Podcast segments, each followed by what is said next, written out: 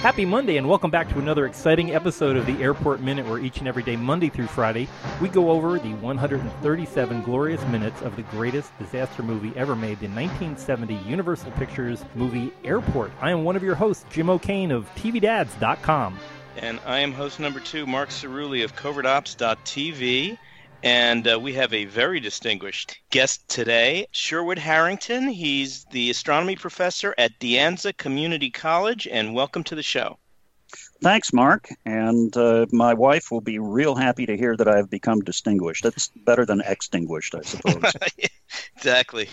Exactly. My, my, wife only uses that word in uh, discussions about my hair. it's okay, honey. You look distinguished. Uh, oh, I thought you meant extinguished. Oh, yeah, that's that. That's yeah, that's me. wow. Well, we are still up in the air with uh, uh, with flight uh, two of uh, going to Rome, and, or actually we were going to Rome, but now uh, Captain Harris has decided to make a slow left turn and uh, take us back as carefully and slowly and as inconspicuously as you can with a 707, so that uh, the man in 23A doesn't uh, explode his briefcase that's currently in his lap. So uh, we have a, a, nice, you know, a nice introduction for uh, an astronomy subject. Is the uh, the stars are passing by the open or the not, the open window, but the, the front window of the aircraft. Uh, doesn't look too much uh, in the way of accuracy, uh, except for the I, I guess the they are bright and shining stars. Yeah, they are. Yeah, it's. Uh... Uh, but it, it's on for only a, a, few seconds, and it, I guess it's just to establish that they are turning left.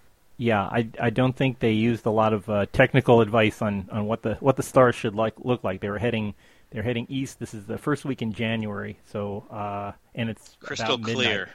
Yeah, so I think Orion would be off to the right somewhere. Uh, so they're really not. Well, we we can get to that. Yeah. Okay. Well, well yeah. Let's yeah let's let's let's let's go through the uh, the opening couple of seconds after we uh, we watch uh, Captain Harris, who has been uh, uh, turning the plane. We go back into the cabin where Vern is talking with stewardess Gwen about not serving dinner yet. So lock it all up in the cabinets, and if anybody complains, I guess uh, they can... throw them some pretzels. Did yeah. they have little pretzels back then? Well, I, well, we do know they had stale nuts. So yeah, yeah, they had stale nuts and cigarettes. Yeah, exactly. Yes. So just pass out a couple of packs of Chesterfields, and, and we'll just hold hold off on dinner. I kept. Uh, Gwen gives him a little bit of uh, encouragement by saying, "Be careful, Vern," which is something that he really hasn't followed any any time previously in his life. In any way. Yeah. So uh, right. He, he he uh, he turns around and heads back toward the uh, the girls and tourists. Be careful, Vern. Right. Take precautions for a change. Be careful. Yeah, right, for a change, exactly.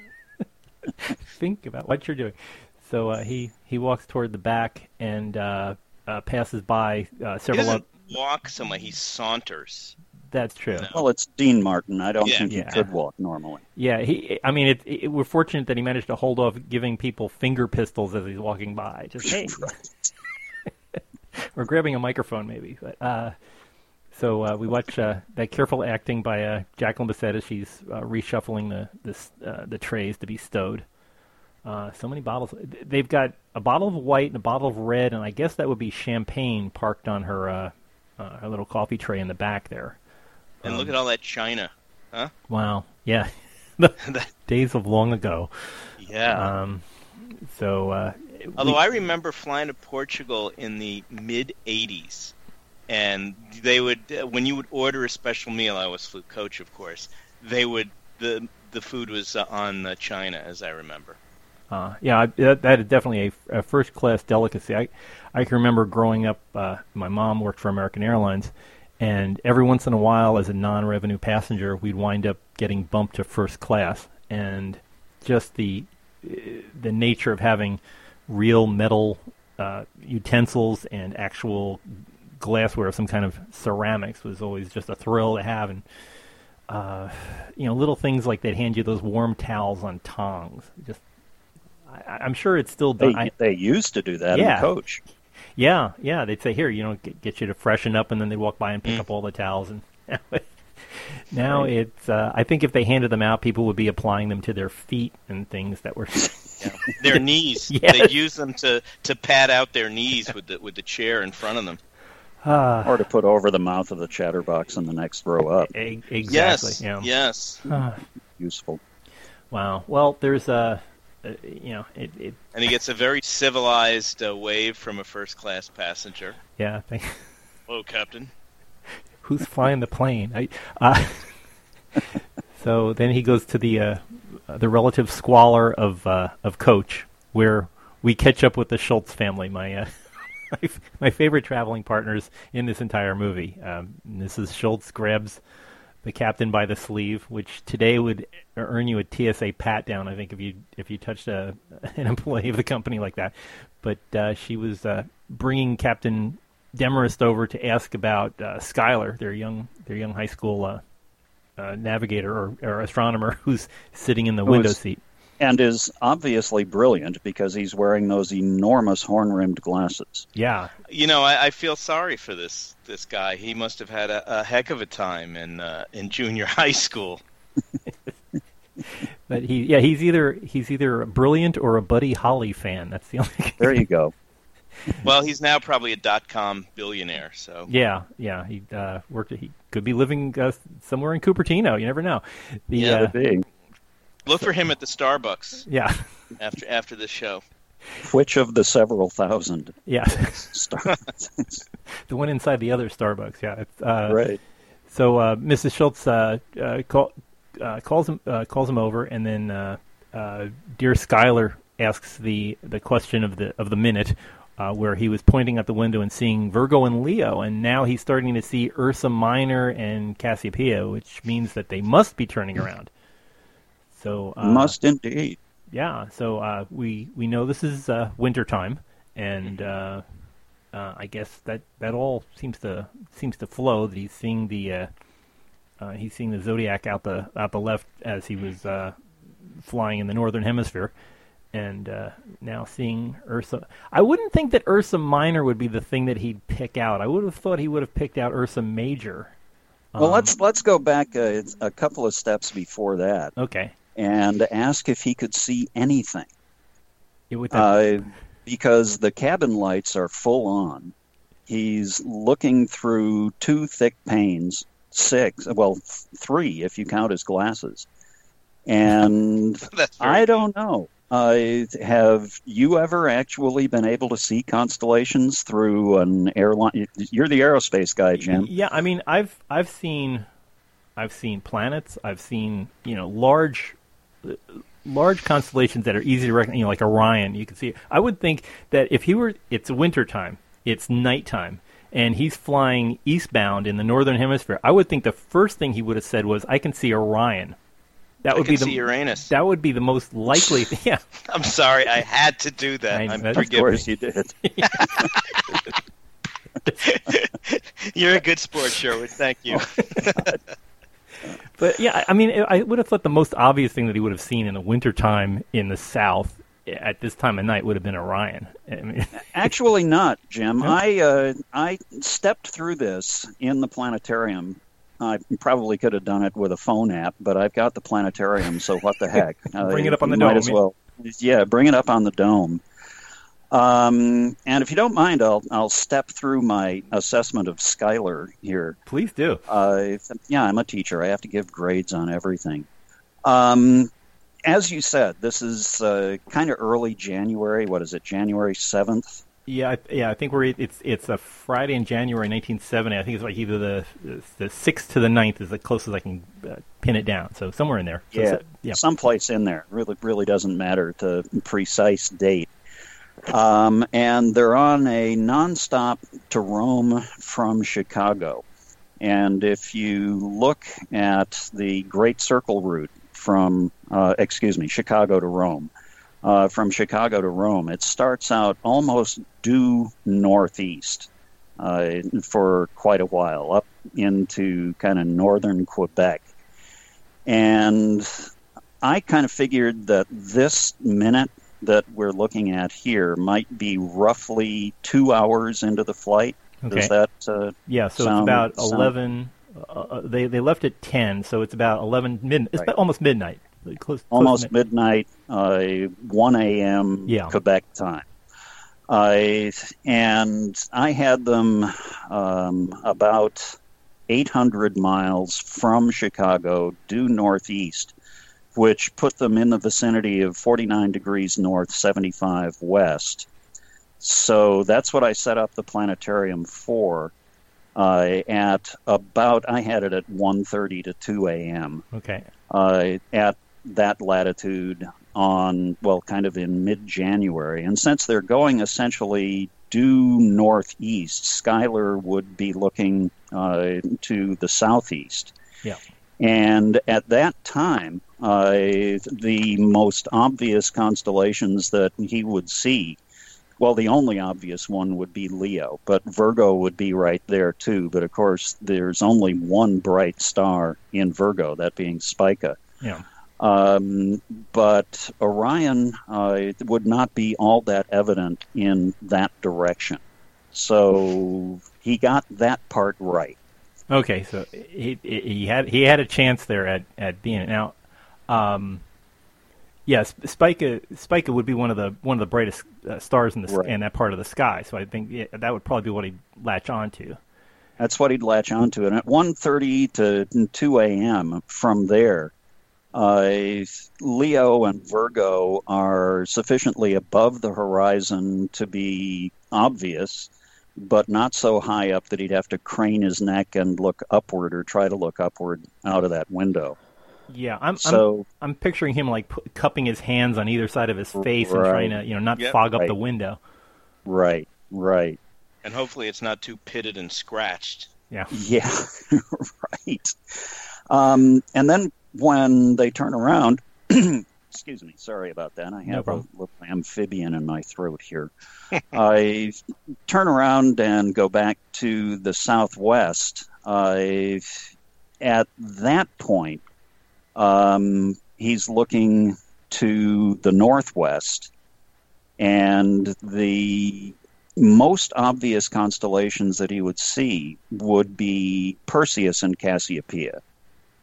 Okay. But Urs- Ursa Minor would be very high up and to the back. So he'd have to turn around and look upward through the fuselage to see Ursa Minor. Right. Yeah, I would think he would see the. I I mean, the closest he could come to that would be the pointer stars on the Big Dipper. Would. Uh, Yeah, yeah, but those would also be pretty high. yeah. Yeah. So I guess it's just a it's a point of the script, but some somewhere somebody.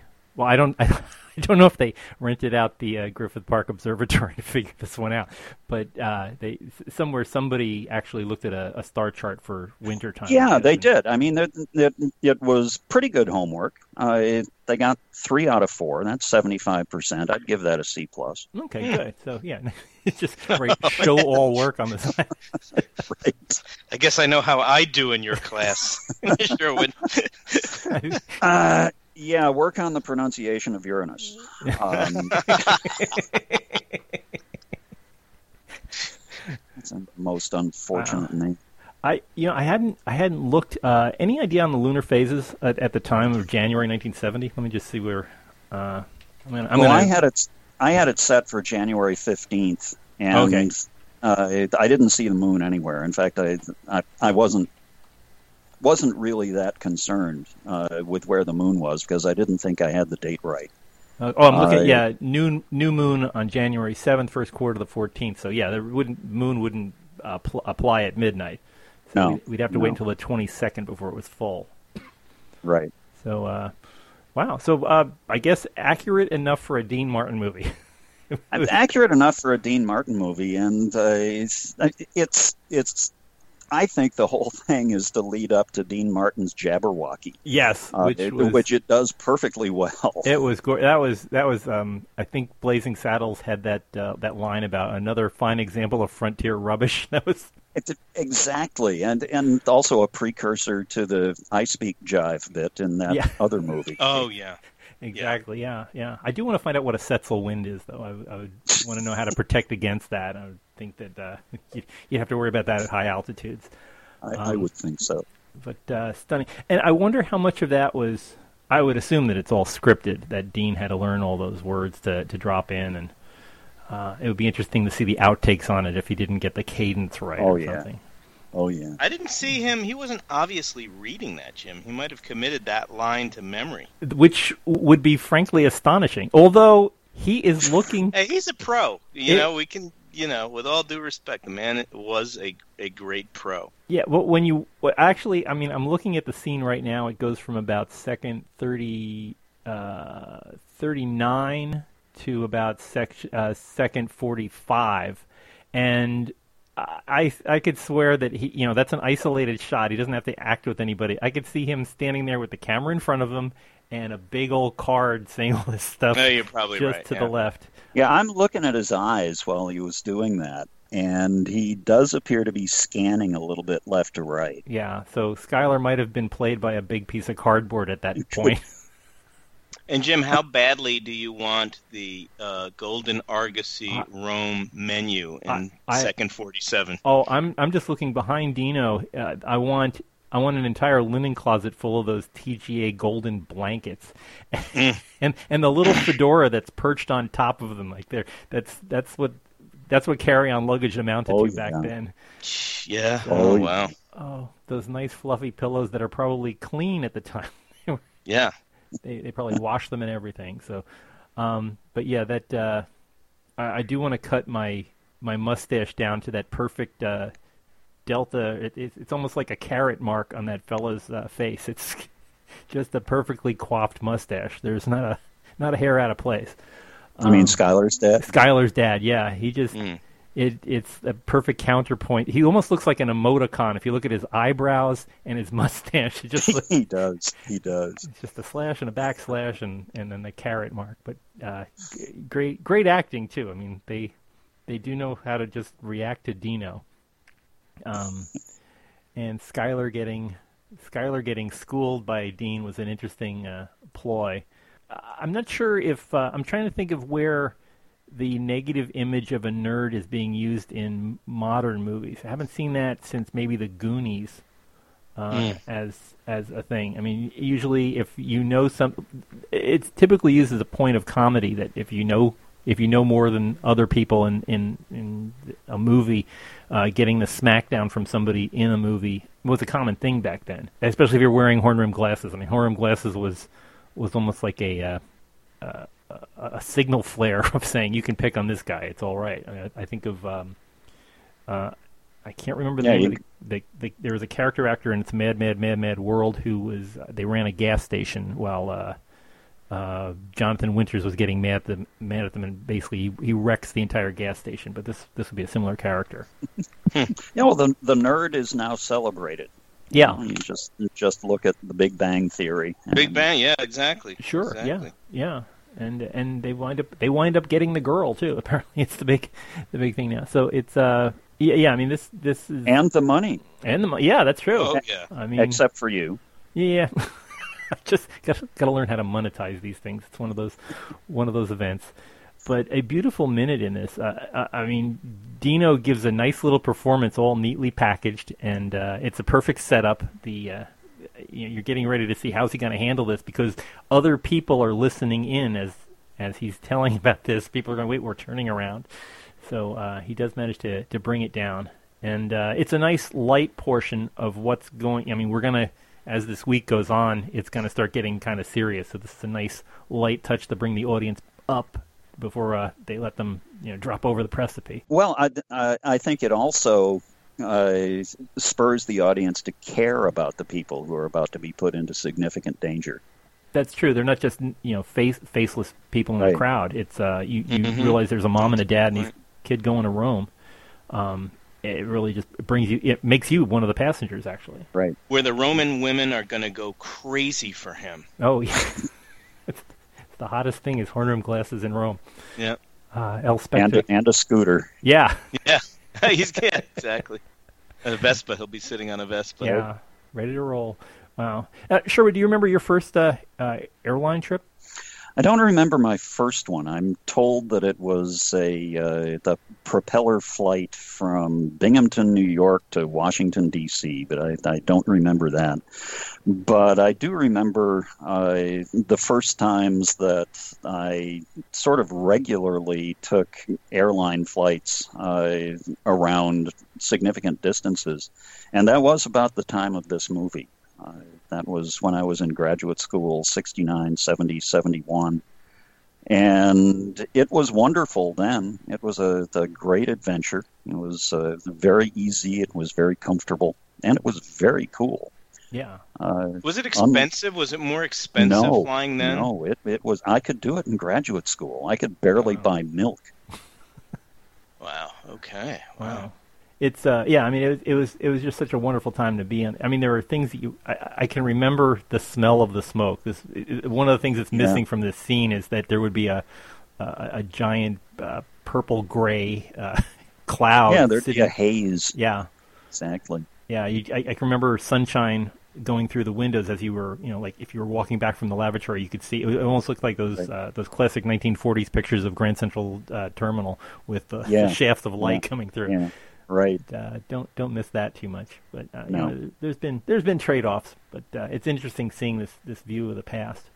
Um, and is, there was and virtually also... no. I mean, security was perfunctory. No. Not like I mean, I I can't remember. I, I I remember my first flight was in the in the '60s, and I don't remember any real security. You know, you had your ticket, you went on board yeah, like a bus. Yeah, yeah, up, up those the flight of stairs instead of the jetway. So, yeah. um, and that and that gap just at the top where you're like, I'm on a ladder and I'm gonna get on a plane.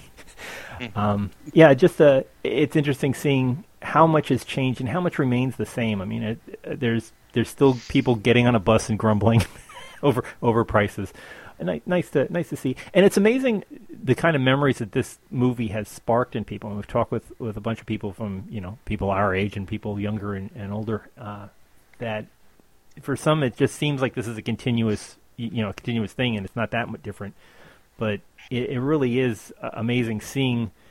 There aren't that many kids on this on this plane. There's the one kid that the um, the Italian boy that's that's playing with uh, the customs officer's daughter or niece, and then mm. Skylar, and that's about it. And nowadays, you know, the plane would be loaded with screaming babies and things like that, and yeah. it's um, it's rather uh, uniform all adults in this in this scene. Or in, in, in and speak, speaking of uniform, we did have a few guys in uniform, I think, as Dino was walking down the aisle. Yeah. I, but the, the general clothing uh, it's like Sunday at church clothing too, and that that speaks to a, a different sense of what it meant to fly. Uh, it was something special, something to look forward to, something that you dressed, dressed up, up, for. for. Yeah, uh, and both Skylar and his dad, I'm looking at that uh, still now, uh, have ties on, mm-hmm. and how strange that would be if you walked onto a plane and saw that today. Yeah, that that would be uh, kind of a fish out of water thing. If you saw if you saw yeah. somebody like that, it's like, right. why is he wearing a tie? We're on a plane. Right. Um, Must be going to a job interview. Yeah. and no and no overhead. Uh, you know, there's nobody fighting for the overhead compartments. There are no overhead compartments. No, are no. Yeah, right. Yeah, right. and no. I mean, other than Whit Bissell carrying that little stethoscope-styled uh, headset, nobody's listening to anything. Nobody's zoning out in their own little world with you know their media player and things. Um, and I guess it's the the art of conversation had to continue at at that time.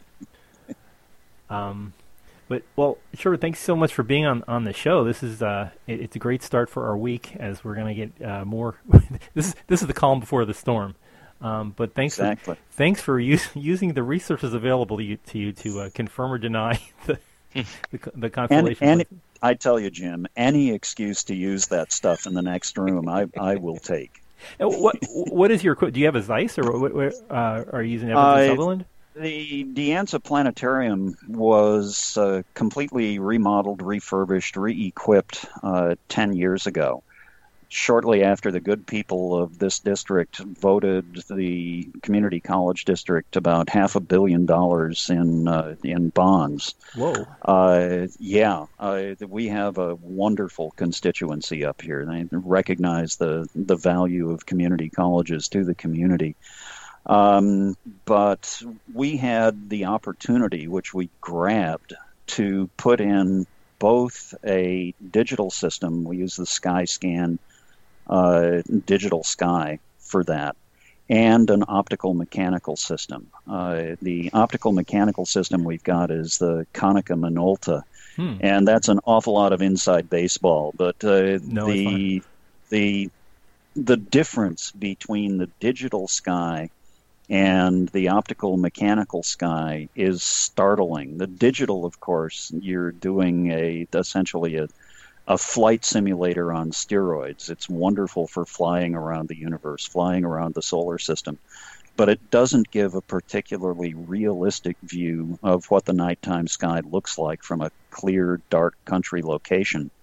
But the optical mechanical one, kind of the successor to the old light bulb in a hollow sphere design, uh, the technology for that to me is magic. You know, any sufficiently advanced technology is in, indistinguishable from, etc. Yeah. But man, does it produce a, a stunningly beautiful nighttime sky.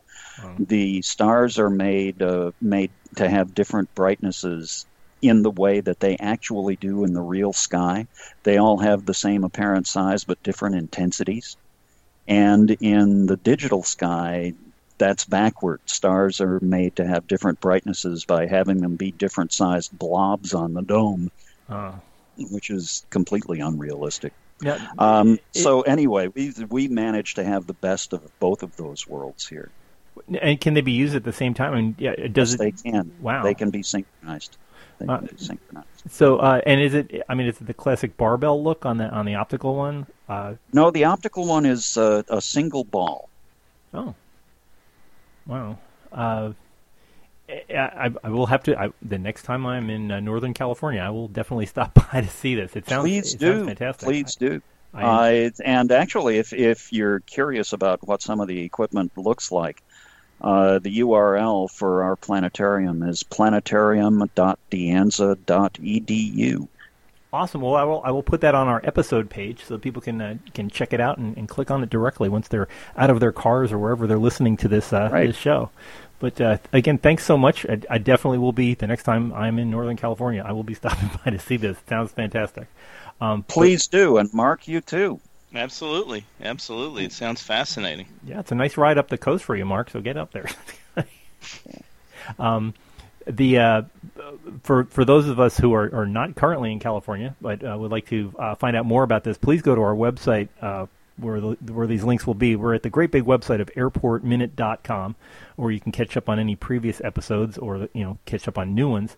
Uh, we also have a couple of different ways for you to uh, check up on us uh, with uh, social media. At uh, Twitter, we're on Airport Minute. At Facebook, we're at Airport Minute, or you can also look for the Airport Minute Commanders Club, where everybody chats about these kind of things.